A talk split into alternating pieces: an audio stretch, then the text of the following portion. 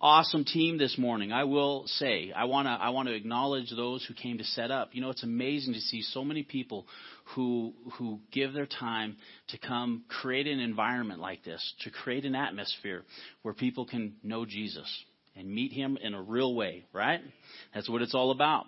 And, uh, and I love hearing the news of what God is doing here at the Grove. Um, um, Eric was telling me 330 salvations in, in the time since you started. Yeah, that's awesome, man. Praise God. That is that is wonderful news. God is moving and working in Santa Fe. You know, uh, uh, in Portales, we're way off in the middle of nowhere, and so people have this idea of what Santa Fe is like. Liz and I have been able to be over here, and and and uh, we got to stay here for one year, going through a school of ministry, and um, and so we we know Santa Fe in a different way than they do. But God is moving in Santa Fe. God loves the people of Santa Fe, and and and He wants to see them come to know Him in a real way where they can have a relationship. And so that's what we're going to be talking about today. Being ark builders or having the mind of an ark builder.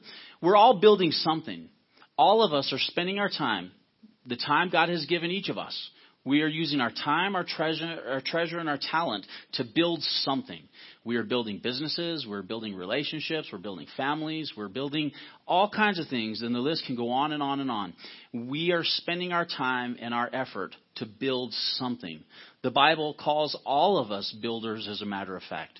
And it's important that you and I, every one of us, understand that one day we are going to answer for what we have done with the time that God has given us. And what we have built is going to be examined. It matters what you do with your life and your time. It matters that you prioritize, that you learn how to set things in the right order for what you are building. This morning we're going to be talking about having the mentality of an ark builder. Again, we're all building something. And the Bible does call us all builders. We're all building something with our lives with the time that we have. And so I pray that you learn to prioritize your time and that you make building God's kingdom the number one priority of your life. You know, sometimes we get this idea that, well, my family, this, the order you've heard, it's God first and then family and then the church. I would argue and I would contend and we could spend time looking at the Bible to back this up. But I would contend that the kingdom of God is the most important thing that you and I will build here. Those relationships with brothers and sisters in Christ go much deeper and beyond relationship that we have with our own family, flesh and blood family. The relationships that we have in the kingdom of God are eternal. They'll last for all time. So it matters that we prioritize and we understand how important it is to be building the kingdom of God. And it's not about building buildings. It's not about a physical brick and mortar structure. It's about the living stones, the body of Christ, the church, which is made up of men and women all around the world. That is the true church, the body of Christ. And I pray that above all else, that you are putting energy and time into building God's kingdom. The Bible tells us in uh, uh, Matthew that we're to seek the kingdom of God above all else to live righteously. And when we get it right, when we do that, when we seek His kingdom and we make it the first priority, then everything else is going to follow. You mean my family comes after that? Why not? Why not be radical about what Jesus is radical about?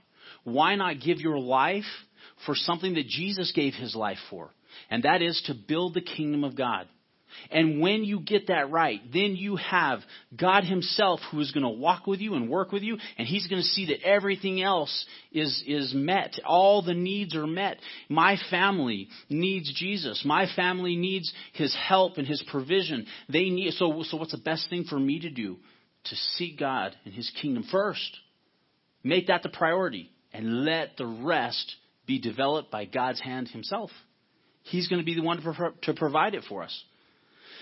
There's another verse that goes along with this. You see, one day we all will stand before God in judgment.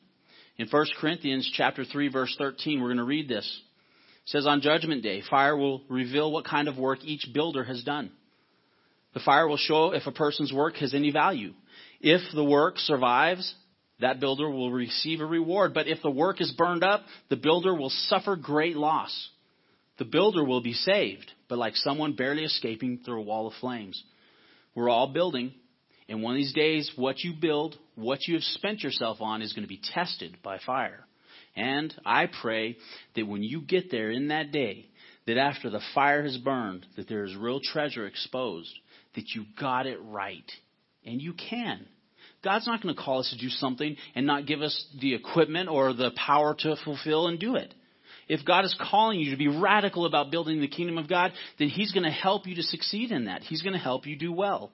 Your family, your reputation, your business, anything else you want to add to that list, it should come second to the kingdom of God. Every one of you should be making great effort in building a strong, growing church inside your community here in Santa Fe today. The Grove is a great place to invest and, and be a part of, of creating that environment where people can be saved. One of these days, everything is going to go away. And the only thing that's going to stand, that you're going to see, that you're going to recognize, are the people around you. Not just the people inside this, this, this church together, the people inside your community, the people that you, that you bought stuff from in their business, that you worked with together as coworkers, that you waved at as you left your house saying, Hey, neighbor, you're going to recognize these people. They're eternal. And they're going to one day stand before God. And they're going to answer. And you're going to have to ask yourself, what did I do with the time God gave me to bring them into the kingdom of God? What did I do with that eternal soul to help them have a chance to be on the right side of things? So today, while we can, we need to be wise in how we spend our time, and we need to make proper effort in building something that's going to last. In Genesis chapter 6, we're going to take a look at a guy named Noah. Since we're talking about being, being ark builders or having the mindset of an ark builder, let's take a look at the first guy who ever built anything in the Bible. How many of you here know the story of Noah's ark? If you do, raise your hand. God saw that, that sin had, had become, had become so abundant, it had risen to a level that, that the promise of his son coming was in jeopardy. You see, God was patient and he let this thing go and it built and built and built. But you know one thing God's always going to do? He's always going to follow through and he's going to make a way of escape. He's going to he's going to make a way for people to be saved. And he saw that if he were to allow the corruption to continue, that it would, it would eventually corrupt the very ability for the promise to come, which is Jesus. And so he did something about it. He said, I'm going to I'm going to bring a flood. Let's take a look. Let's just read this here. Um, now God saw that the earth had become corrupt and was filled with violence. God observed all this corruption in the world, for everyone on earth was corrupt. So God said to Noah, I have decided to destroy all living creatures, for they have filled the earth with violence. Yes, I will wipe them all out along with the earth. Build a large boat from cypress wood and waterproof it with tar, inside and out. Then construct decks and stalls throughout its interior. We'll jump down to verse 17 there. God's telling He says, Look, I'm about to cover the earth with a flood that will destroy every living thing that breathes. Everything on earth will die, but I will confirm my covenant with you. So enter the boat. You, your wife, and your sons and their wives. Bring a pair of every kind of animal, a male and a female, into the boat with you to keep them alive during the flood. Then, if you go to verse, I mean, chapter 7, verse 12, it says the rain, this is the flood, it's already happening, man. The rain continued to fall for 40 days and 40 nights. That very day, Noah had gone into the boat with his wife and his sons, Shem, Ham, and Japheth, and their wives. With them in the boat were pairs of every kind of animal, domestic and wild, large and small, along with birds of every kind. Two by two they came into the boat, representing every living thing that breathes. A male and female of each kind entered just as God had commanded Noah. Then the Lord closed the door behind them. Genesis 7:22. Let's drop down there.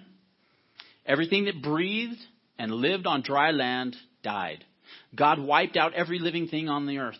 People, livestock, small animals that scurry along the ground, and the birds of the sky. All were destroyed. The only people who survived were Noah and those with him in the boat. And the flood waters recovered, uh, covered the earth for 150 days. Okay. When it comes to being an ark builder, Noah, as an ark builder, had a certain type of mentality that you and I can learn from and we can replicate that. We can keep it alive today in 2016 here in Santa Fe. You, just like Noah, can have a mentality of bringing salvation, bringing a place where people can be saved into your very community. So the first mentality, when you're talking the first point of this message, the first the first thing that, that is is uh, to be recognized. Noah got it, and that's that judgment is real. Judgment is real. God said He was going to destroy life off of the earth. God told him to construct a boat. A boat had never been constructed. Now, you and I could make a boat because we know what a boat is, but he didn't because nobody had ever built anything like that. He was taking what God was telling him and he was just putting it into practice. It'd be like building a big old giant ship in the middle of Portales, New Mexico. I mean, who would do that? You're crazy. That's what happened. He's building a boat out in the middle of nothing. Nobody's ever needed anything like that. He took what God said seriously. Now Noah was 500 years old whenever God gave him the command to build the build the boat. I'm 44 years old and my body's not the same as it was when I was 25. I don't know what this man's body must have been like at 500. Man, God, couldn't you have started when I was a little younger, a little stronger? However it is, and back then people lived a lot longer. At 500, God told him, build a boat. If you read the Bible, you also find that that was right when he had his sons. They were, they were born around the time he is 500 years old. So God tells him, and this is what's neat, some of the commentators, they say that, they say that God's command came to him most likely before he even had sons. But God told him, He said, I want you to take your wife and your sons and their wives, and you get on this boat. God knew what was coming, and Noah took it seriously. He started building. They say that it probably took from 60 to 100 years to finish this boat, to finish this huge construction program. He set his mind to it. He jumped into it. Why? Because he believed that God was going to do what he said he was going to do. What about us today?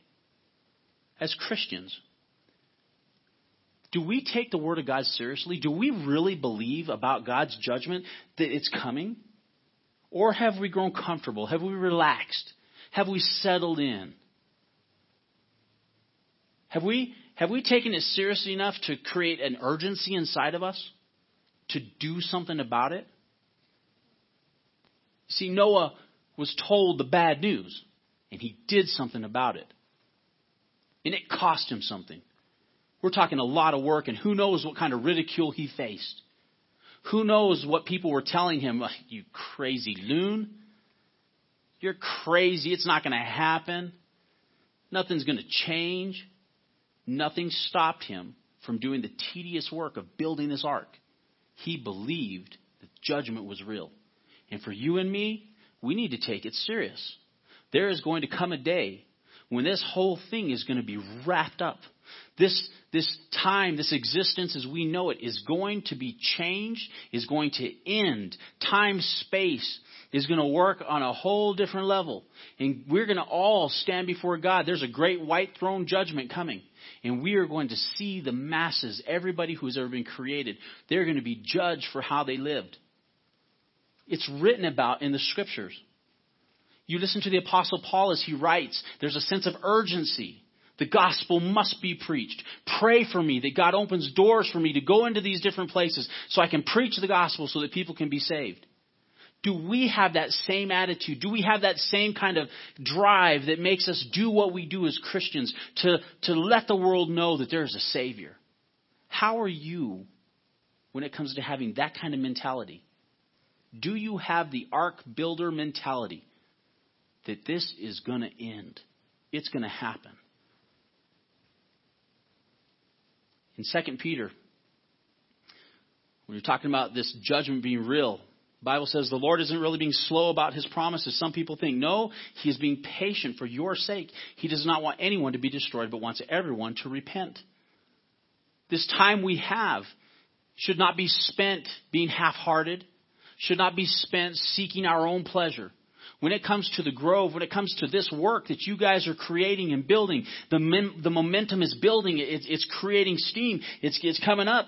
I'm telling you, it's for a reason. It has a purpose. And you guys are doing something here. You're creating a place that, that is going to be where people come in and they can know Jesus.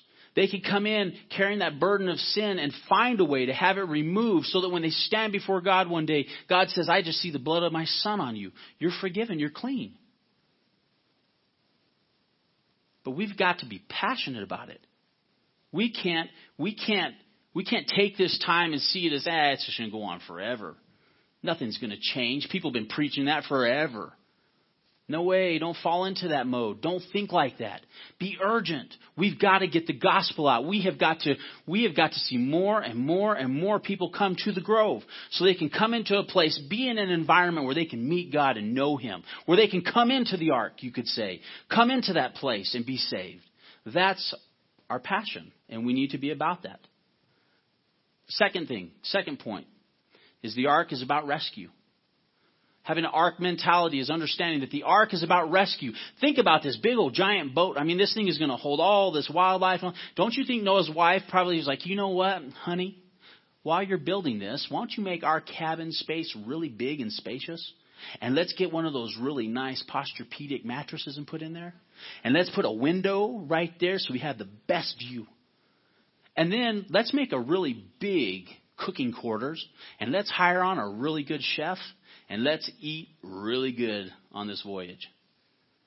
They could have made it all about themselves, but from what we get, they didn't. Noah knew this wasn't a cruise liner. This ark was designed to be a place of rescue. It wasn't a place to sit back and kick up your feet like a cruise. Liz and I might go on a cruise. I don't know now. I got this deal. Somebody called me, and uh, they tried to sell me this this vacation and a cruise for like three hundred bucks. Actually, it's four hundred dollars. It's three ninety nine.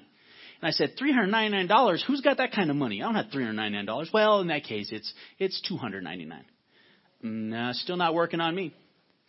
All right. Well, then how about a hundred ninety nine? Getting warmer.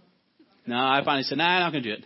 And so she said, well, let me get my manager on the phone. So the manager gets on the phone and, and tells us, tell him if you ever heard this before. Okay, here's the deal. We're going to do this thing for $99. But don't you tell anybody else I'm doing this for you. Sure. I have the biggest mouth in the world. I'll tell everybody. I'm telling you right now. so I said, you know what? I happen to have hundred dollars. I can do that. So I bought this thing. Now we're going, we have to sit through some two hour sales pitch. I ain't buying it. I can totally, I'm not buying. I don't care. She said, well, just put your two hours in. You're done. Well, that's all I'm going to give you.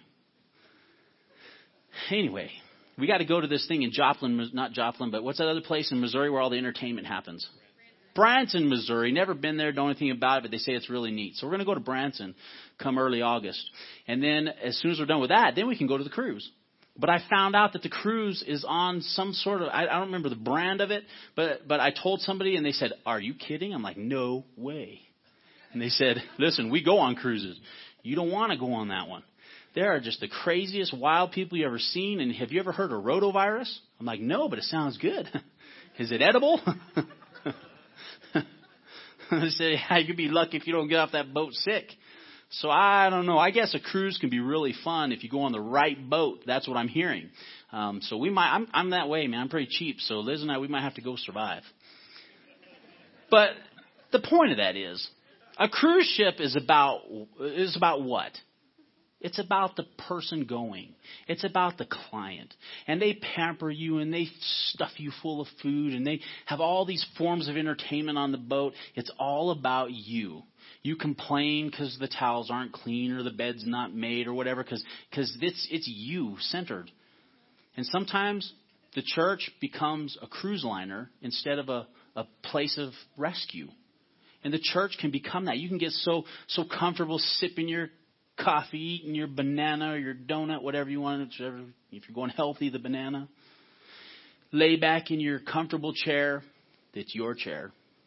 Nobody better sit in my chair. It becomes about you. Hey, they got my spot. Oh man, look at these people coming. I don't really like those people. Seriously, a church, a church that I know in Albuquerque, they started reaching out to some kids and bringing them in, and their their program, their children's program, grew really large, and a huge number of people left that church because they didn't like the kind of kids that were coming. They said, We don't want those bad kids coming. We don't want those people coming in here. And so they left to go find a church where they could be together. They forgot that it's not about them. It's not about what they could take and what they could get. That's not what the church is about. The church is about being a place of rescue, to bring in the lost, the hurt. A place of rescue, like a hospital where they can be tended to and they can be mended and they can find Jesus and they can find real life and live it. That's what the church is about. Don't lose sight of the fact that this, the Grove, is designed to be a place of rescue, not a resort. Not a resort. If that's you, you need to ask God to forgive you for making this into a resort. You come in here looking for what you can get out of it. You come in here looking for something that's going to tickle your fancy when it comes to the worship, when it comes to the word. Man, I, I need something deeper. I just love those Christians. The, the messages aren't deep enough. You want something that's going to confuse you and confound you, so you leave saying, "Man, that was good, but I have no idea what it was."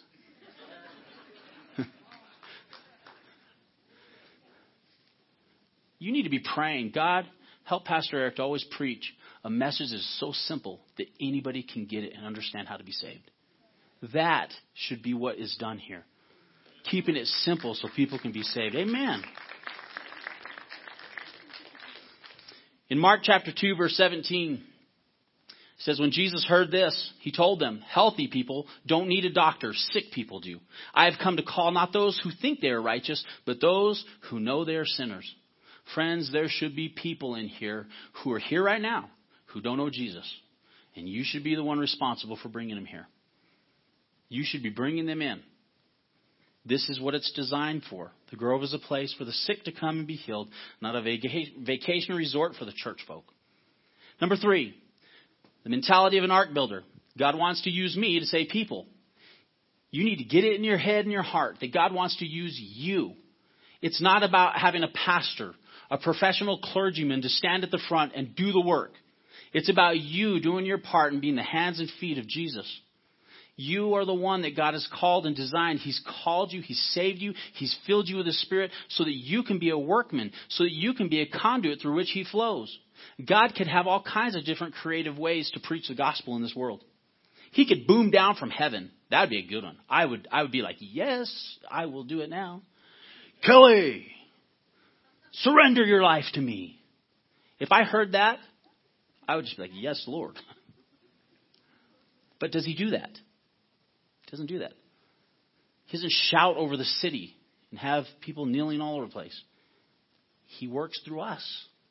He works through people. God doesn't have a plan B.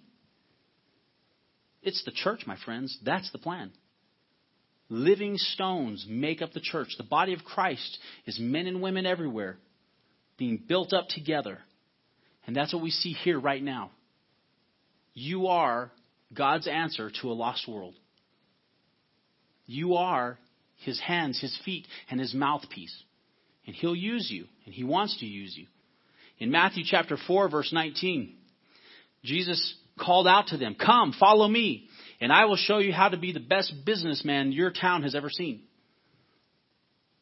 Come, follow me, and I will, I will show you how to be the best husband or wife or whatever that you can be. Come, follow me, and, and I'll show you how to be the most successful politician. Does he say any of that? Well, you know the answer because you see it. He says, I'll make you fishers of men. God, I just want to do what you want me to do. God, I want to be, I want to be doing things that are important to you. If you say that, if you believe that, then you will be a fisher of men. Jesus says, follow me. That's the number one thing that he's going to make you, a fisher of men. How many of you like to go fishing? Please raise some hands. Do you like fishing? Yeah, you know what it is, man. You're out there cast out and you want to bring that thing in. And you don't want it to be a big old carp. You want it to be something you can eat. Right? You know what it's about. So Jesus is saying, I'm going to make you fishers of men. So that means something's being caught, something's being sought after, something is being looked for. And that's what Jesus wants his followers to do. He's counting on us. He's counting on you to reach your community, to reach your family members, to reach your friends, your coworkers, the people all around you here. God is looking for you, friends of the Grove, to be the fishermen who fish for men to reach them with the gospel, with the truth of who he is. Number four, the mentality of an ark builder. We need to understand that God is already working. God's already working. Some of you, I don't even know, I don't know a lot of you in here, but you might be here saying, I don't even know why I'm here. I don't even like church. I can't believe they talked me. What's the coffee and donut was good, but man, what? You know what? I believe you're here because God brought you here. God opened the door for you to be here because He's thinking about you, because He wants you to know Him.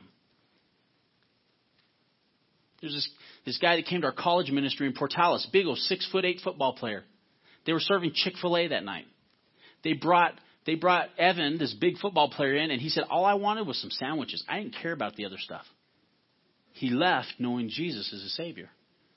It was awesome. Great testimony. He didn't even eat a sandwich. He said, I didn't eat a sandwich because I didn't want people to think that's what I was there for. I just fell in love with Jesus, and that's where it started. See, God was already working on his heart before we ever got in the building.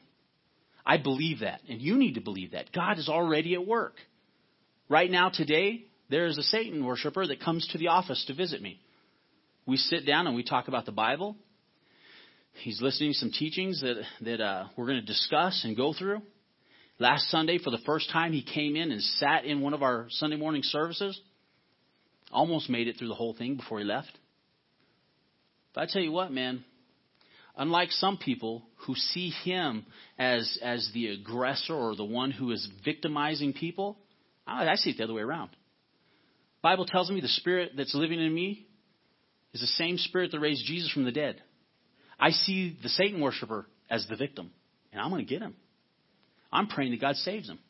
I'm going to hunt that poor dude until we get him. I'm going to spend time with him. I'm going to hang out and befriend him, and I, am just going to continue to love on him until until he knows Jesus. And if he doesn't make it, it's going to be on him. But when he comes into the building, I'm trying to tell our people, hey, look, he's got tattoos of pentagrams, all kinds of stuff all over him, his face, his arms. I'm like, listen, you guys need to see this right. He needs Jesus, and we need to love him. And we're going to minister to him. And if you can't hack him being here, then you don't be here. Because we got to create space for him. God's already working, and that's what I said. God's working on this young man, and God's drawing him. God's doing something in him without us. And I just get to be a part of it. The same thing around you in Santa Fe. Man, nobody wants to listen. Nobody's gonna nobody's gonna pay attention to me. No way, man. I see it as the other way around. God's moving. We see the violence in our country. Well, today we hear about the Dallas shooting, the, the, the two individuals who were, that were shot in Minnesota and Louisiana. We hear of all the tragedy and the suffering, and we, we look at all the disrespect for authority that seems to be increasing. It, it's, it's, it's building. And listen, that shouldn't shock us as a church. We shouldn't be like, oh no, batten down the hatches, hide, let's get away. No way. That's not the answer. We don't hide from it. It's what it is. Jesus told us in the scriptures, you're going to have many sorrows. Each day is going to have its own little bundle of trouble. So don't get all stressed about everything else. Take care of that for the day. Difficult times is not foreign to the church. And listen, in the world today where there's pain and suffering, you and I, as the hands and feet and the mouthpiece of Jesus, we need to get out there and make a difference. We need to get out there and love people. We need to get out there and shine the light of Christ because there are people who need Jesus. It's not a time to shy away and back away. It's not a time to, to gather in and, and, and close the close the door. It's time to open up and say, Hey, look, my Jesus, the one that I gave my life to, he didn't run from the storm, he walked out in the middle of it. He didn't sink, he didn't falter, he dominated. And that's the Jesus that's living inside of you. So as the storms rage around us in our society, as the storms rage around us all around in different parts of the world, the church is not faltering, is not fading. It's growing, it's increasing. The more the enemy stamps, the larger and more powerful the church grows. If you don't believe that, you're just not seeing or getting the right information. How many of you men, I'm going to say, because women usually don't do this, how many of you guys played with gasoline and fire when you were a kid? I'm telling you, I love this illustration. I did. One time got a little fire going. Just a little fire. Gas. And so I went to stomp it out. What happens when you're stomping all over that gas? It's splashing and the fire is intensifying and then pretty soon it's fire going everywhere. It's not getting smaller, it's getting greater. And that's what happened. That's what happened to me then, but happens to us today. When the enemy comes in and tries to stamp out the church, what does it do? It just increases and grows and grows. So don't let stuff intimidate you. Don't let something keep your witness from going forward. Have an ark builder mentality. God's working, and I'm just going to partner with him. How do you do this? And we're going to close right now.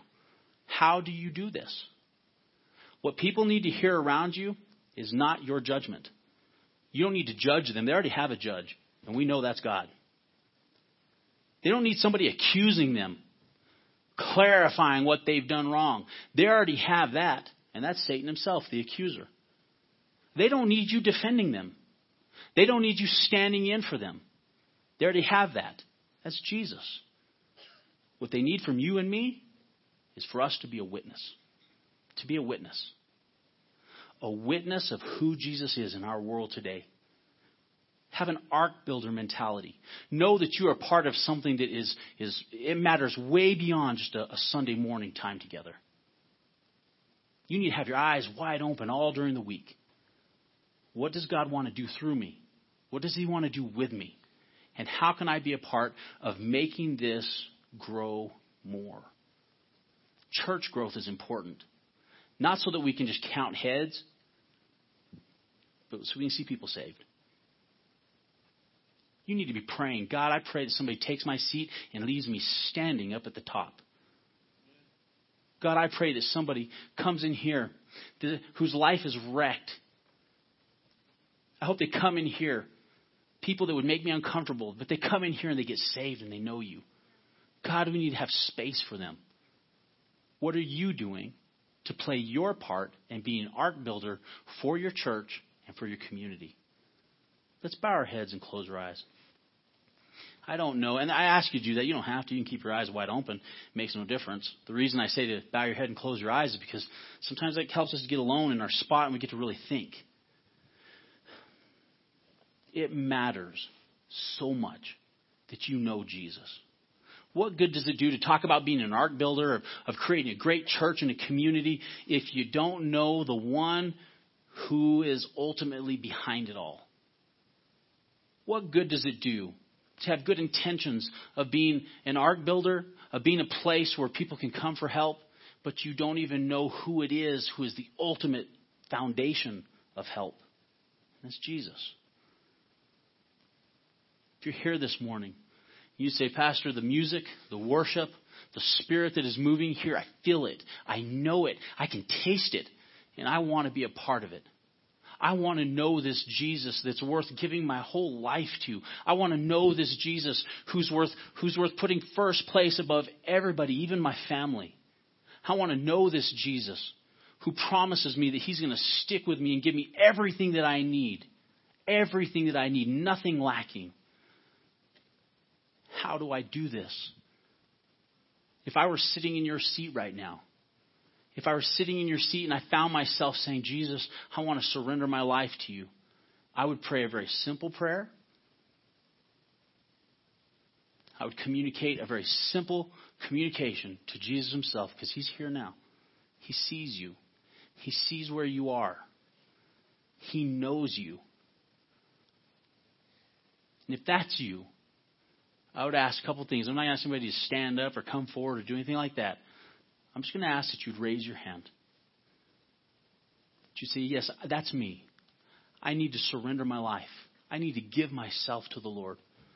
I need to surrender myself. If that's you, raise your hand. Raise your hand as an act of faith. Put action behind the belief. Say, Yes, Jesus, to you. And then we're all going to pray this prayer. We're all going to pray this together. So would you join me now? Say, Jesus, I need you. I want to be a part of your work. So I give you my life. Wash me and make me clean. Help me to be a child of God. I believe in you. I surrender. Let your will be done. Amen. Amen. Folks, God bless you, and thank you for letting us be here with you this morning.